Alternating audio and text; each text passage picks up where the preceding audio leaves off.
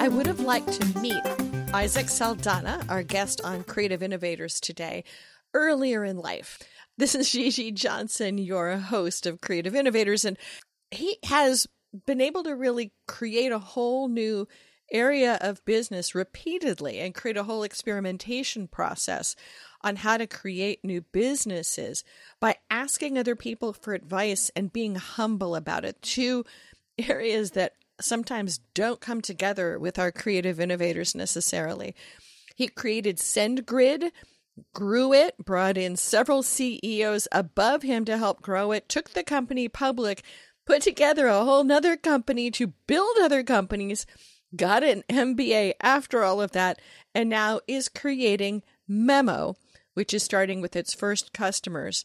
And he'll talk about that in the show. Enjoy our conversation with Isaac.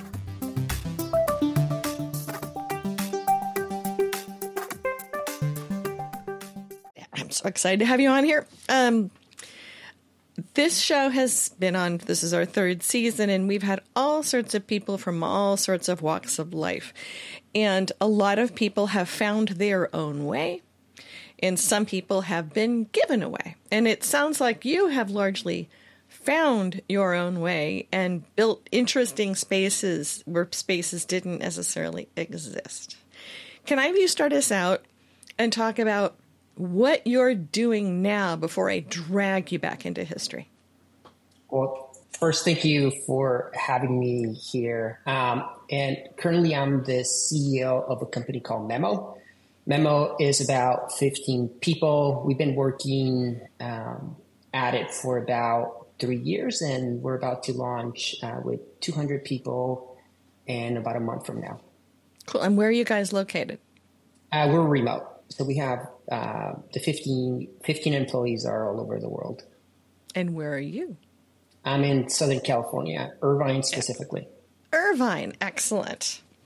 Uh, uh I'm an Orange County kid from high school, so that's a, a or a overall territory that I'm used to. Other people go Irvine. Have I heard of Irvine? Other than the mascot at the nearby school is the anteaters, but uh, I think it's still the anteaters. Yeah. So you you are so Memo is a few years old, and you've got a couple stretches of building things. Did you start out in Southern California? What's your kind of starting point? Um, so I was born in the U.S. and um, when I was around five, we went to Mexico uh, to live there, and so I came back when I was fourteen. Um, I went to high school in Indio, California. Um, I then went to uh, UC Riverside um, here in Southern California and moved back to the uh, Palm Springs area where Indio is. And um, the last business I started was in 2008, uh, prior to Memo. Uh, the name of it was SendGrid. And uh, I started it in the Palm Springs area and then moved to Colorado, um, to Boulder, Colorado to uh, continue it there uh, to join a program called Techstars. So when you were 14 and came to Indio, California, where I have relatives, if you came to Indio, California, what did you want to be? Were you the type of guy who was taking apart computers or breaking things? Were you the one who was organizing other kids? Were you somebody who was trying 25 things at once, trying to figure stuff out? What, what was your kind of passion points? So when I got here, I did not know how to speak English. And so that was my main thing. It's like I want to be able to communicate with people. Um, I was good with I was good in school. I like math, um, but I I was in I, I played baseball, but I wasn't particularly interested in in anything. In fact, um, my I went to my counselor my senior year trying to figure out what I wanted to do because it was time to go to college and uh, she recommended to go. She asked me a few questions, and I, I, I told her I like math. And she said, "Well, you should go into engineering. What kind of school are you interested in?" And I'm like, "Well, UC Riverside is the closest one." And then she said, "Maybe you should go into computers. That's a thing right now." And so I wanted to do computer engineering.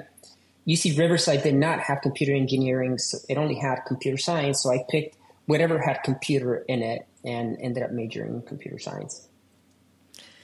It is amazing how we make left and right turns in life, right? Here, look, oh, you're good at math. You should do engineering. Um, which I find lots of young people, you're good at math and science. You should do engineering. And then that sets them on their way, right? So yeah. UC Riverside after having had a multicultural upbringing. What was that like? And did that study match what made you happy?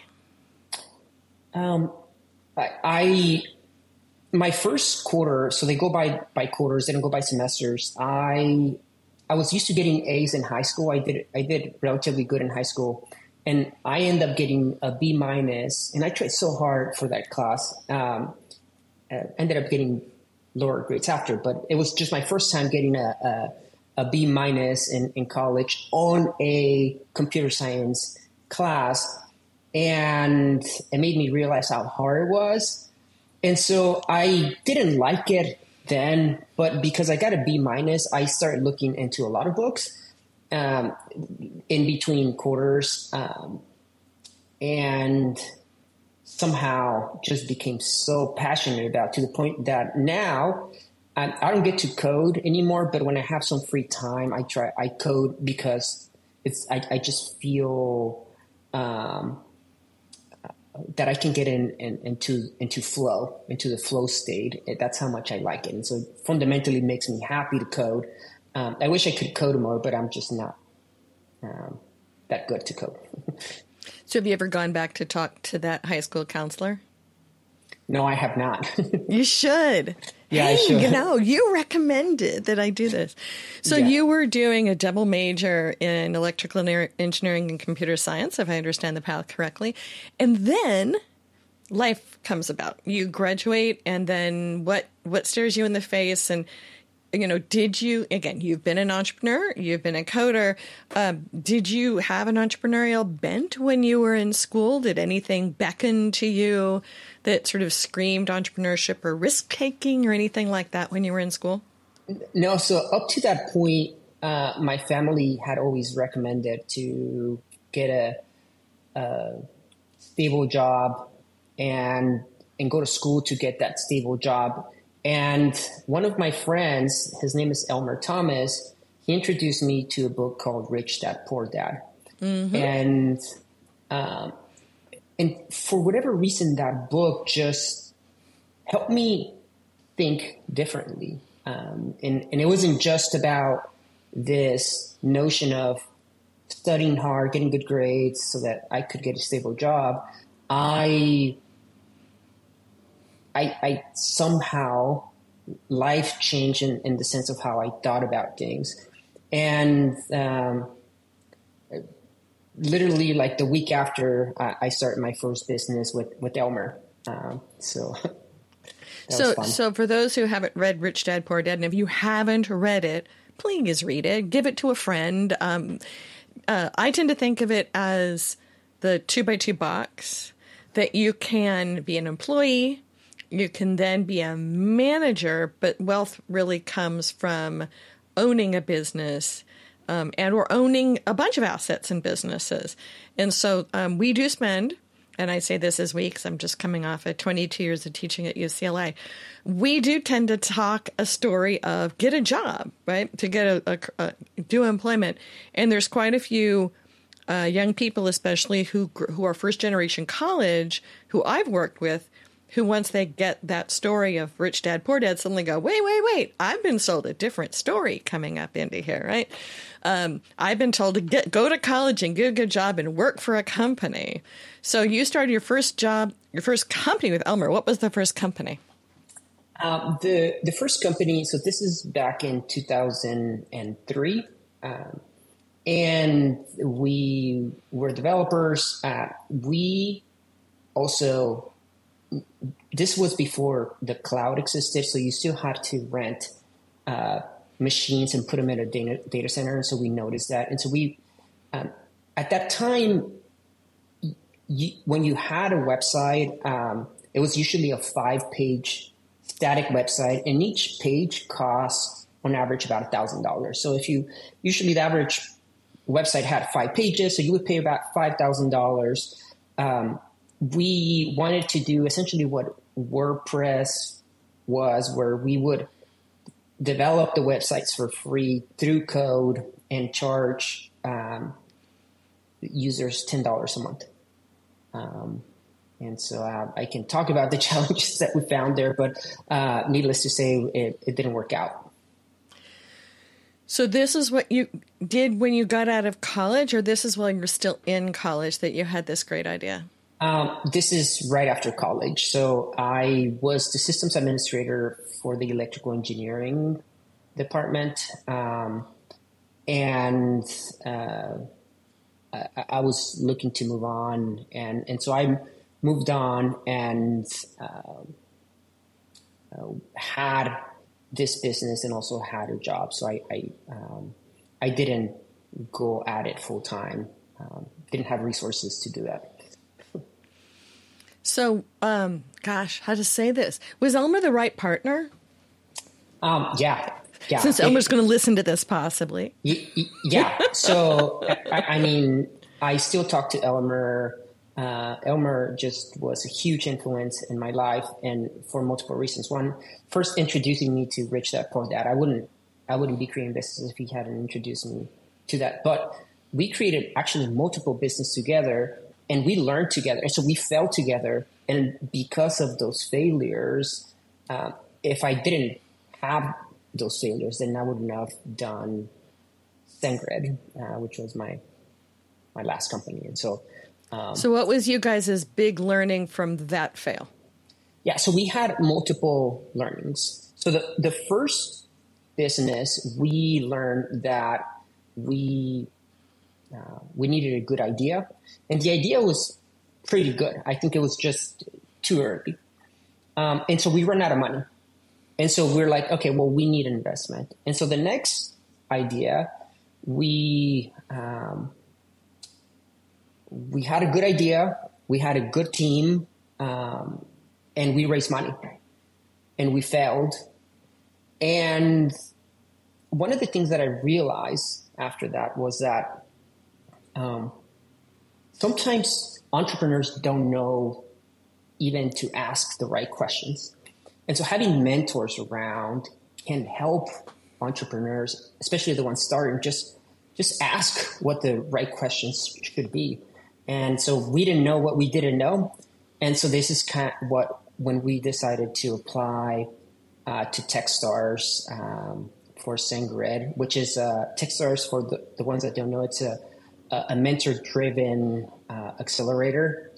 And, and what was great about it is that it's not a template based uh, mentorship where everyone gets the same mentorship. Uh, you connect with mentors based on what your needs are. And so we were able to connect with, with the ones that we needed. So that teleported you guys to what, Denver?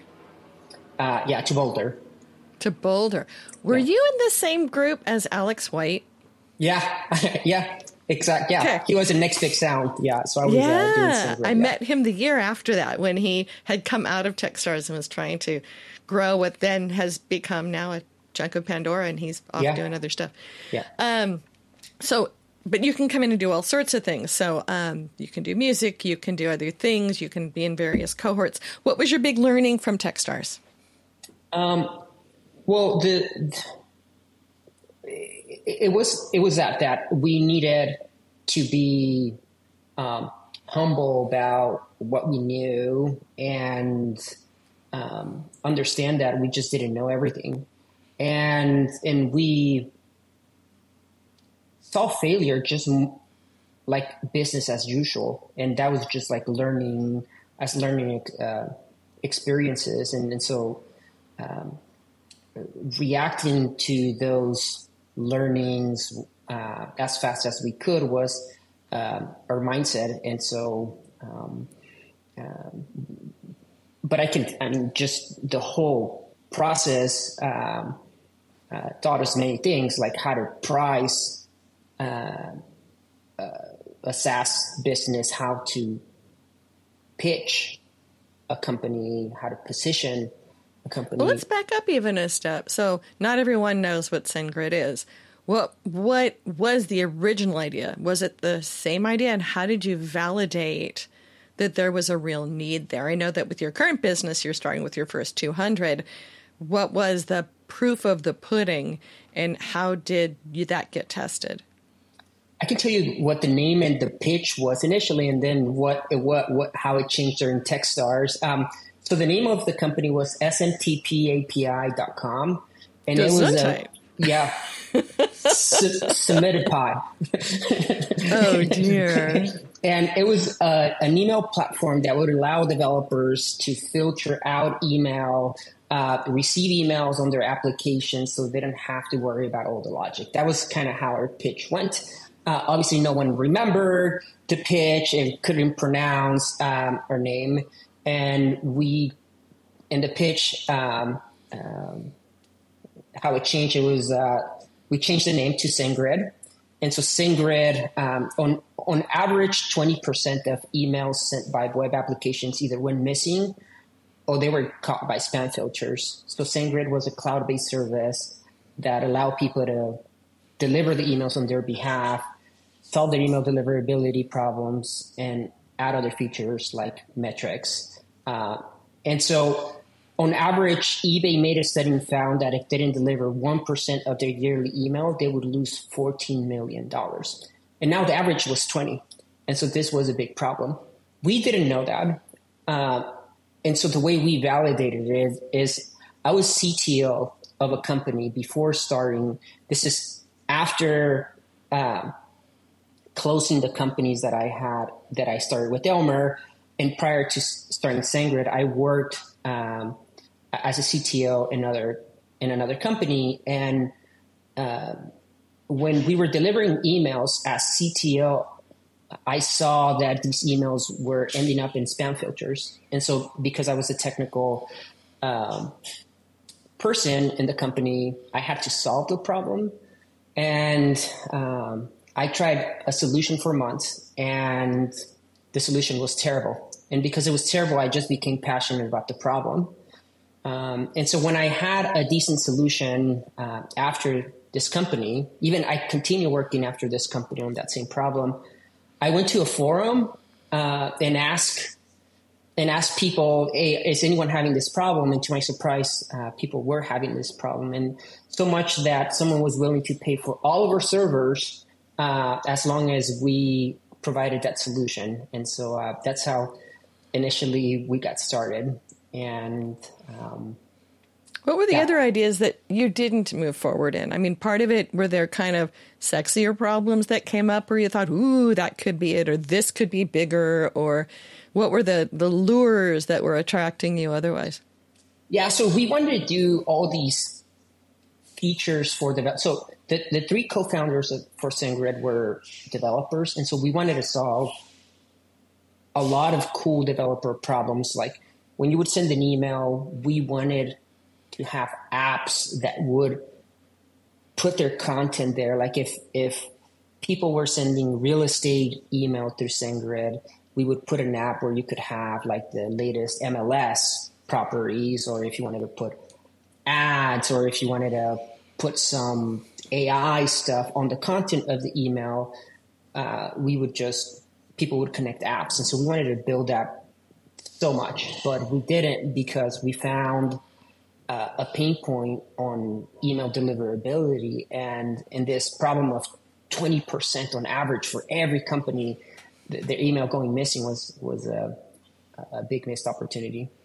And sometimes the cleaning up part um, is more profitable than the sexy new revenue part where there might be more competition. Yeah, and so one of the things that that we got lucky with at SendGrid was that it wasn't just a technology company. A lot of it was support because sometimes we needed to contact Gmail, sometimes we needed to contact all these providers and develop relationships with them. It's something that companies just can couldn't afford to do. So having the combination of technology and support for us was uh, um, a big lucky break. And let's take a quick break.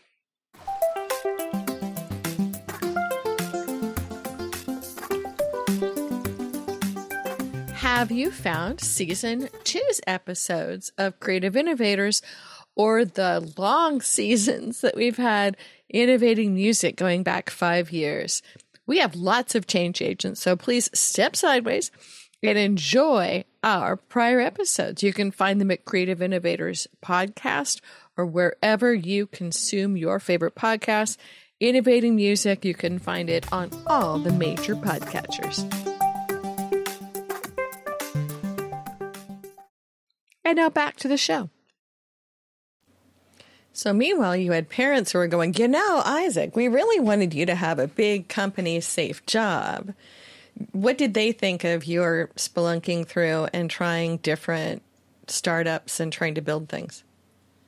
Well, I I had this advantage that at, at, at, that point, computer science was not too.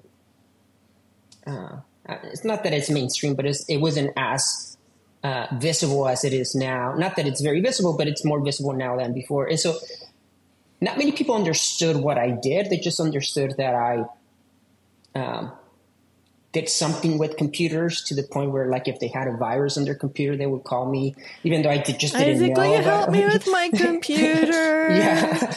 So, well, I'm not sure most parents understand what in blue blazes their kids do. So I think that, and most kids don't understand what their parents do either. So, uh, so at some point in time here, you went and got your MBA at MIT, if I'm understanding the journey right. Okay. Um, why, when, and that's not a cheap price tag. How did that fit into your decision process? Um, actually, my MBA was after we went public. Uh, ah, okay. Oh, that's so, even more interesting to me. Sorry, as I hit yeah. the mic. That's even more interesting to yeah. me as yeah. to why then to do that. We'll come back to that then. So, mm-hmm. um, you went on the journey then of taking um, Sen, uh, SendGrid from a small startup going through TechStars. How big did you guys get before you IPO'd? Uh, we were about 500 people and about $100 million in yearly revenue. So you went through lots of shifting sands of scalability, fund needs, doing rounds of money. Um, who is the superpower for the growth side of this? Did you build that shell around yourselves and with your team? Did you add people on? Was that a superpower you found you had? Uh, how did growth how did growth wear for you? Yeah, I, I, think the superpower that we had was that um, humility was one of our values, and, and in fact, it's one of our values at Memo. And um, early on, I so I was CEO of the company for the first uh, three years, and in 2011 we brought in a CEO. In fact, I was very transparent to the board, and I told the board, you know what, board, I need a COO. Um, because I don't know what I'm doing. Um, and and the board was supportive and they understood. And I was connecting with multiple COOs. But one of the things that I noticed was that COO and CEO is kind of close. And so many COOs that were experienced, the, the ones that I was looking for, probably did not want to work for an, an, an experienced CEO. And, and so I, I saw that. And so two years in, uh, we swapped the role from COO to CEO. And oh my gosh, we got great candidates.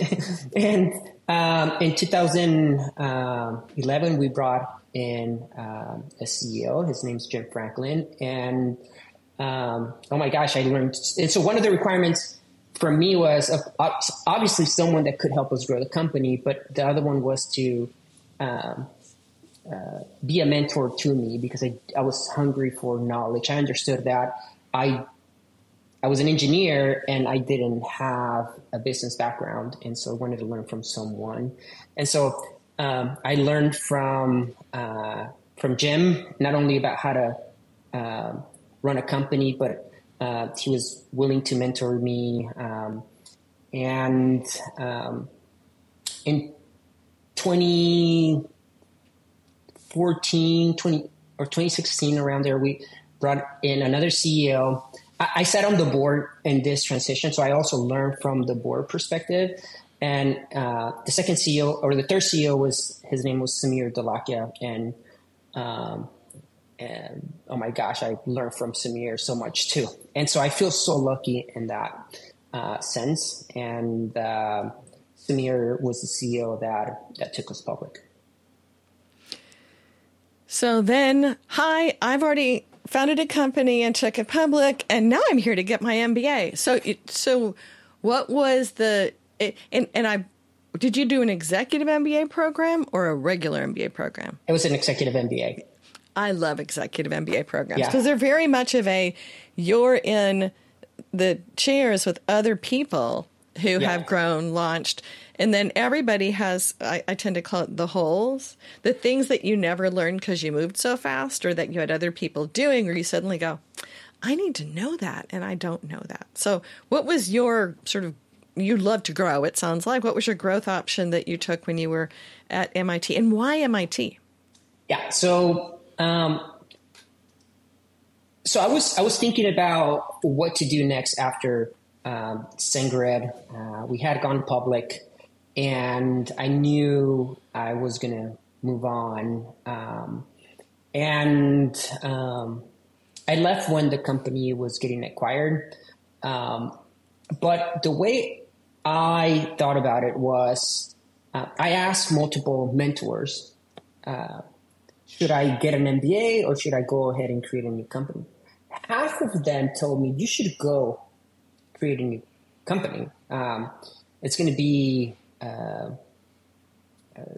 a missed opportunity if you go get your MBA and uh, uh, while you could be creating uh, something else because it takes two years to do so. Um, and the other half told me that I should. And, and so I was, um, I didn't know how to think about it. But one thing that I noticed on the answers, it was the half that told me to get an MBA had an MBA. And so it was, and so I'm like, whoa, um, they're telling me to get an MBA for a reason. Obviously, they're biased, but they know something that maybe others don't know. And so I went ahead and, and, um, and applied for an MBA. Um, I applied to MIT. Uh, there was something about MIT. It was, I mean, there were there's great schools for business. Um, there are many options. yeah, yeah, but it was it was something about the engineering background that for me was a little bit biased for that. And um, another thing was that I had relationships on the West Coast, but I didn't mm. have many connections on the East Coast. And mm. so um, making that connection was something important to me.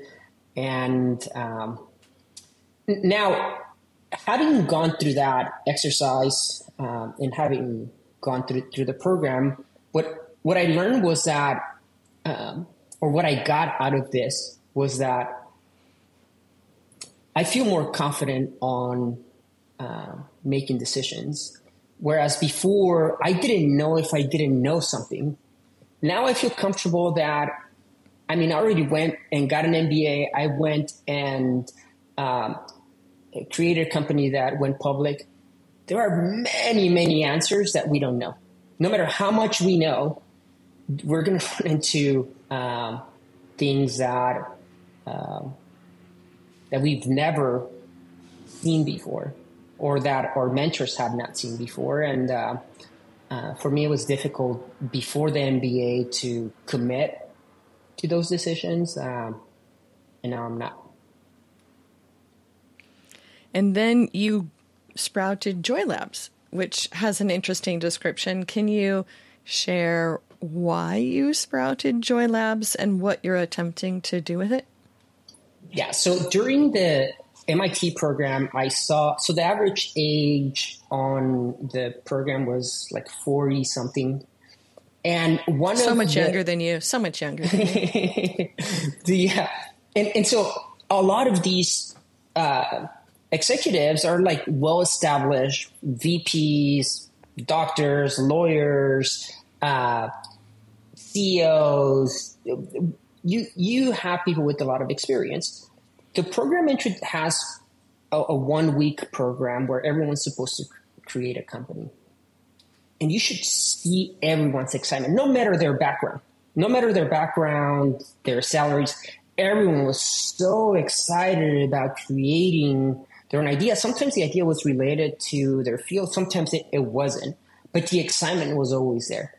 And I realized that many people don't create companies because they already rely on that salary that they have. They already have uh, things that they need to take care of based on that. And so it's sometimes very difficult for them to go ahead and, and uh, pursue their dream. And we thought about creating Joy Labs to focus on these great managers to um, go ahead and pursue their dreams.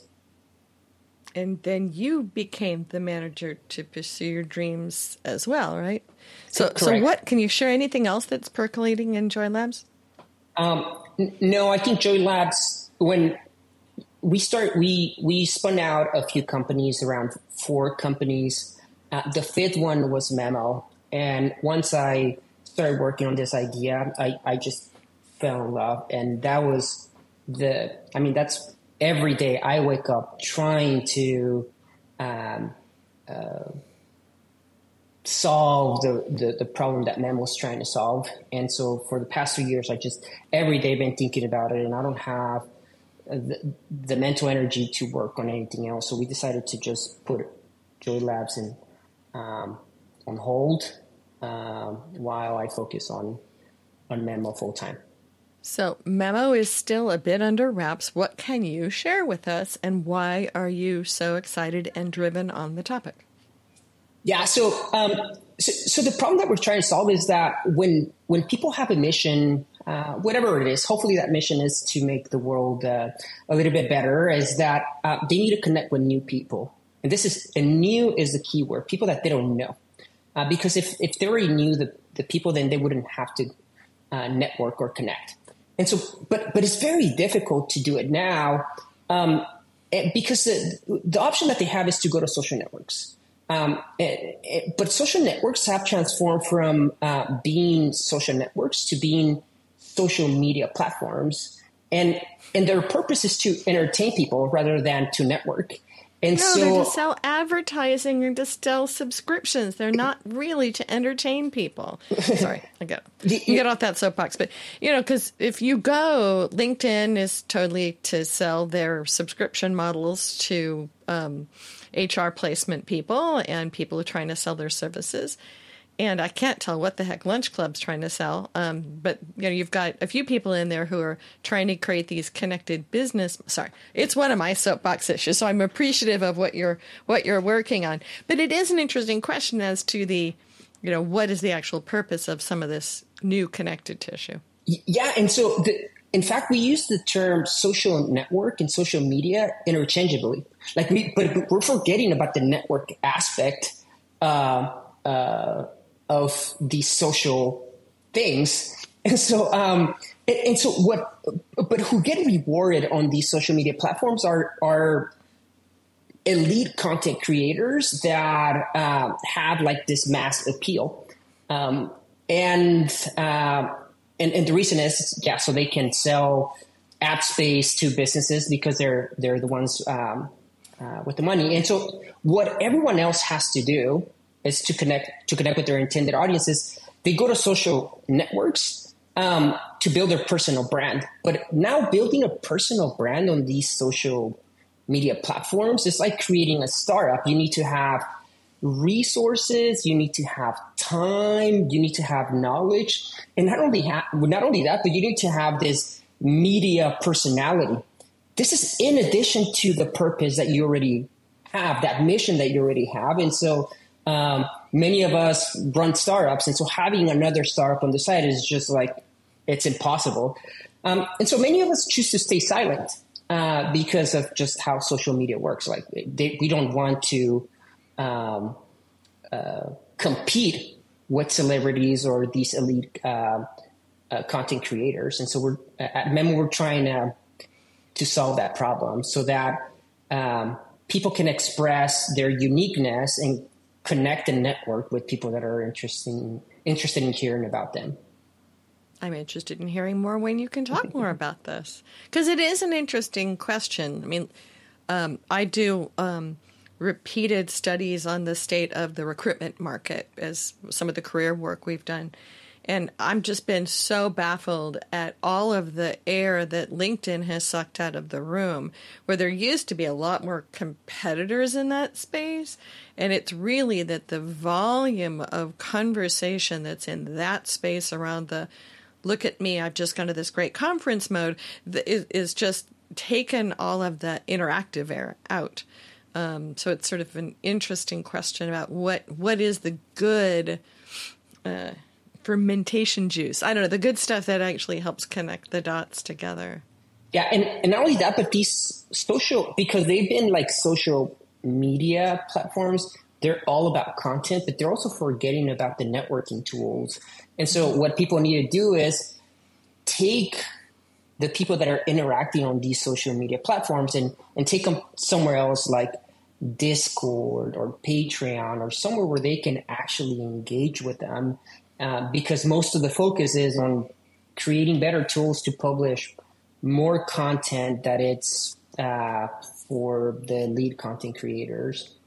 And the average person's also creating less content, less social media content across all the platforms other than TikTok.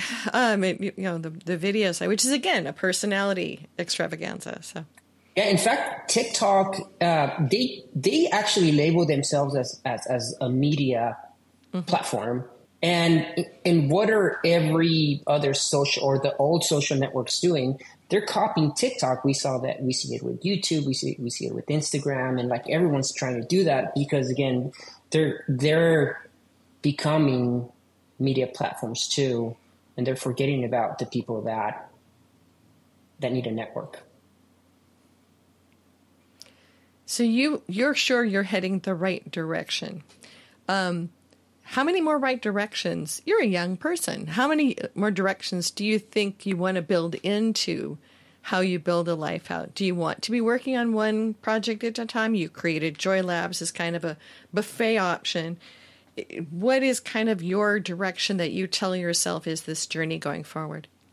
Yeah, I, I try to do multiple things at once in Joy Labs, and um, I, I felt that for me, it's just one thing at a time.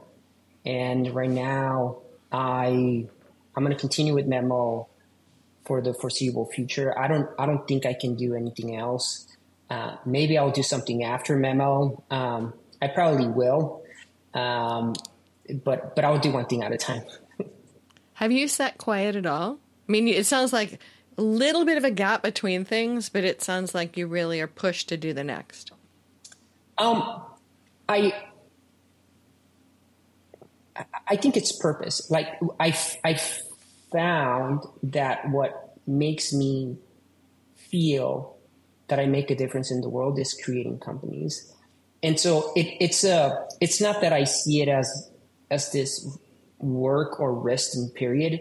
It's more that that's what fundamentally makes me happy. I, I, I found purpose in life by doing this. And, um, and instead of finding a new purpose, uh, I just continue what has given me purpose for for a long time, and um, yeah, and being be, at somebody else's large company is not at all in your roadmap. Um, n- not the way I, not the way I've seen companies design. There are multiple ways on organizing companies such that you end up feeling this way um, there, there, was a, a, a uh, an organization that we saw at school called Nimble Organizations, Nimble Leadership, that actually talk about this uh, place. But there's only like three companies that are doing this as well, and uh, unfortunately, they're not in the tech space um, and the startup technology space. So it may change in the future. So we've had a great conversation. Isaac, you have a very determined, focused, and um, and insightful way of looking at opportunities, which is great. What haven't we talked about that you might want to mention? Um, one thing that I mentioned earlier was um, how many entrepreneurs don't they'll encounter problems that no one has seen before. What has helped me is to establish values initially for a company, and so our values um, we think a lot about those and their compass to make decisions when we can't find an answer on Google or when our mentors have not heard about these things. And so we strongly recommend entrepreneurs to think about that um, because they'll they'll need them um, in many instances. Thank you for joining us. This has been a great conversation. Um, who would you like to reach out to you, and how would you like them to reach out? Um, I would want people to reach out to me at Memo when it launches. Um, and uh, for and they can go to the site now and ask to be on the early user list. Yeah, and they'll be uh, there. I mean, we'll allow signups very soon, hopefully by the end of the year. We're still testing this, but um, yeah, but my primary my primary method of communication uh, is memo. Excellent. Isaac, thank you for joining us, and I am looking forward to your next, not just your next adventure, but I can see that you've got a nice journey ahead of you of bringing great solutions to the table. Thanks a lot. Thank you so much for having me. Great.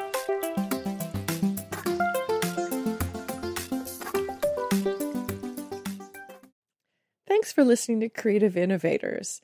We are expanding our footprint so we invite you to go to creativeinnovatorspodcast.com and find us on Substack, where we are creating a new matrix of our past shows that you can find them more easily and find them along with the career adventure guide content, where you can take your own career and use some of the tools in the setup to both be inspired by past episodes of Creative Innovators as well as become a bigger and better creative innovator yourself.